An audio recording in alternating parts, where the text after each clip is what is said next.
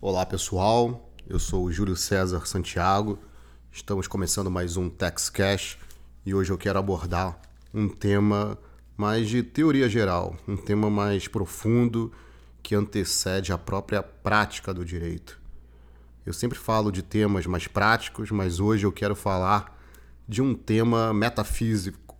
Quando eu digo metafísico, eu utilizo essa expressão como a filosofia a utiliza, em especial a filosofia aristotélica. Quero falar de reflexões que vão além do mundo que os olhos percebem, muito além do mundo físico. Quero falar sobre direitos humanos e sua relação com a tributação.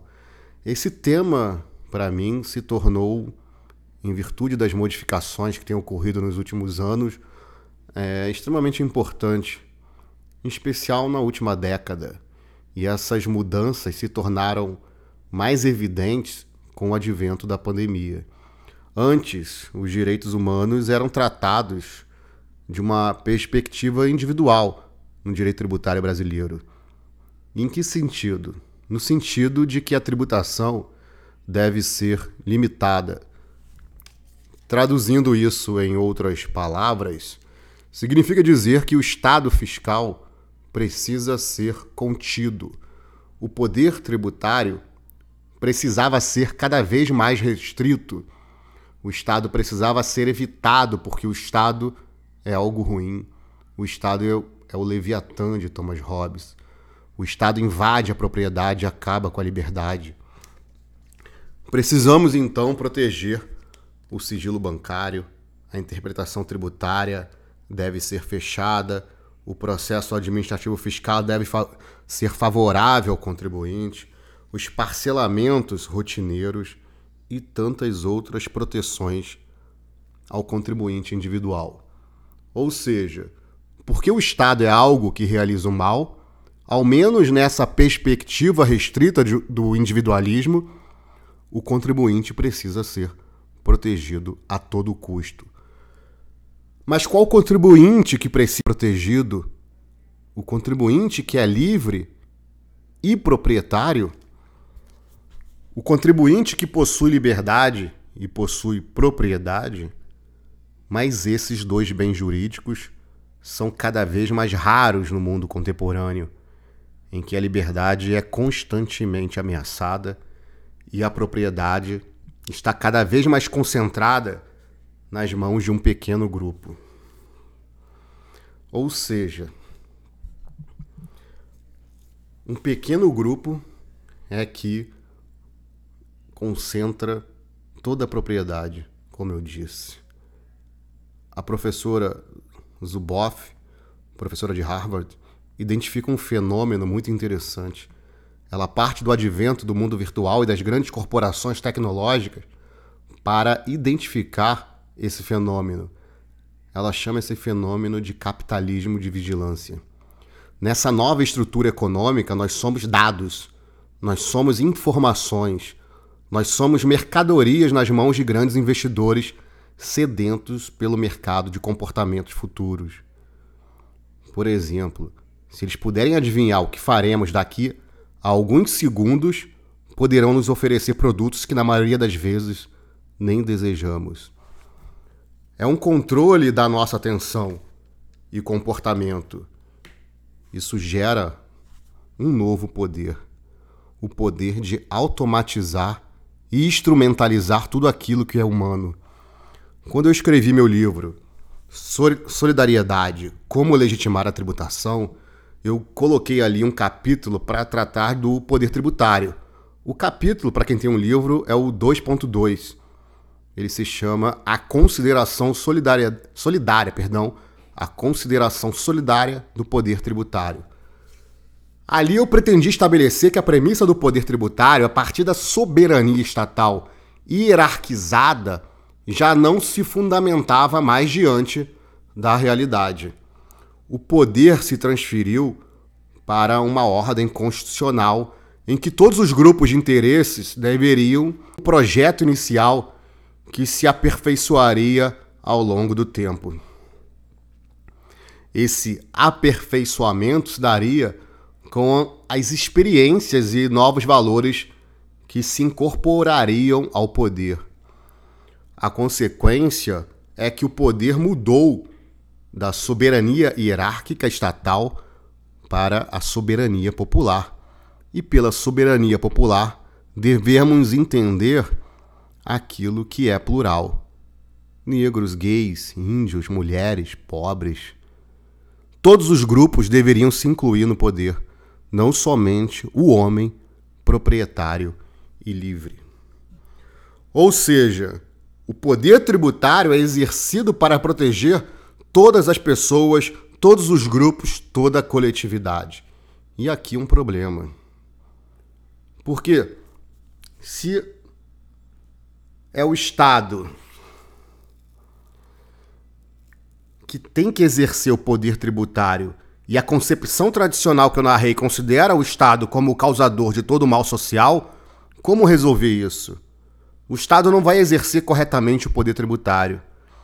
Mas essa realidade do individualismo não é real.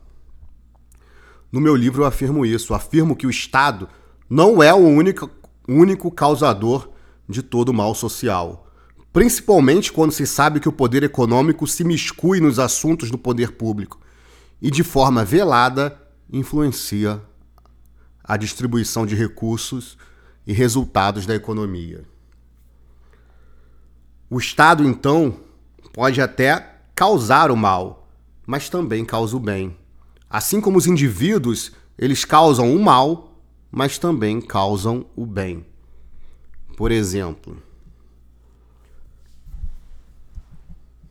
na pandemia, o Estado fiscal teve que agir rápido para liberar recursos e adequar a estrutura fiscal para conter a disseminação do vírus, proteger a vida e o emprego de milhares de pessoas em situação de vulnerabilidade econômica.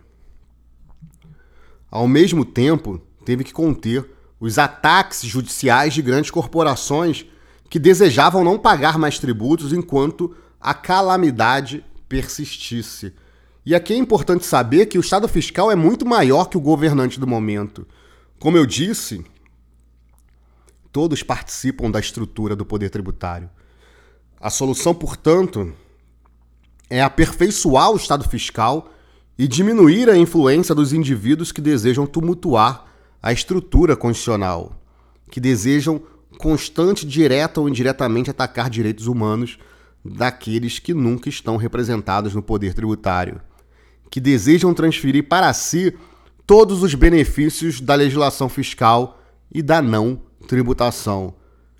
Precisamos transformar o contribuinte e o não contribuinte em cidadãos fiscais. E essa é a essência dos direitos humanos na tributação. O reconhecimento de que todos merecem igual consideração e respeito. A historiadora americana Lynn Hunt, que escreve sobre os direitos humanos, afirma que os direitos humanos dependem tanto da autonomia individual quanto da empatia. Significa que os direitos humanos dependem tanto do domínio de si mesmo como do reconhecimento de que todos os outros são igualmente senhores de si. Essa questão emocional da empatia é justamente considerar que outras pessoas também merecem ser beneficiadas pela tributação. Não é só arrecadar por arrecadar, a arrecadação fiscal tem um fim constitucional que demanda uma série de deveres que o Estado precisa cumprir. Deveres que o Estado necessita satisfazer com a ajuda dos recursos fiscais, direitos que o Estado precisa proteger para que possamos nos manter enquanto comunidade. Autonomia e empatia fazem parte dessa concepção de direitos humanos que eu quero frisar. O problema que eu vejo é que o poder tributário quando exercido de forma não transparente, beneficia aqueles agentes econômicos que deveriam contribuir com os cofres públicos com mais recursos fiscais. O que eu quero dizer é que os que deveriam ser mais tributados estão sendo menos tributados. Os que deveriam ser menos tributados estão sendo mais tributados e não estão percebendo isso. Por exemplo, quando uma lei de isenção beneficia determinado setor econômico, que é quase um monopólio, e a lei não foi publicamente debatida, isso causa uma distorção no sistema. Pequenos grupos, mas com grandes poderes de ditarem as normas, influenciam aqueles que deveriam proteger os mais vulneráveis. Então, o poder tributário, que era para ser exercido pelo Estado para o benefício de todos, acaba sendo indiretamente exercido pelo particular com poder econômico. É a inversão de tudo que nós aprendemos sobre poder do Estado e poder tributário. É uma nova face do poder tributário que precisa ser melhor refletida. Mas que aqui, infelizmente, eu só quero pontuar com vocês que querem ser e são reais tributaristas. Nós vivemos em um sistema jurídico em que a lei, e aqui inclui a Constituição, é o principal instrumento que nos rege. A lei é o nosso guarda-chuva quando a tempestade chega, mas também nos protege nos dias de sol forte. Ela não abarca todo o corpo, mas nos ajuda a não nos molharmos tanto ou não nos queimarmos. Mas se esse guarda-chuva está defeituoso, porque apenas protege uns poucos, os outros terão que se submeter às incertezas que a natureza impõe. Mas aqui temos um novo problema. Quem são os outros que não serão protegidos? No, no passado, eles eram todos aqueles que não eram homens, brancos, livres e proprietários. Mas e nos dias de hoje? Vou ficando por aqui. Forte abraço e até a próxima.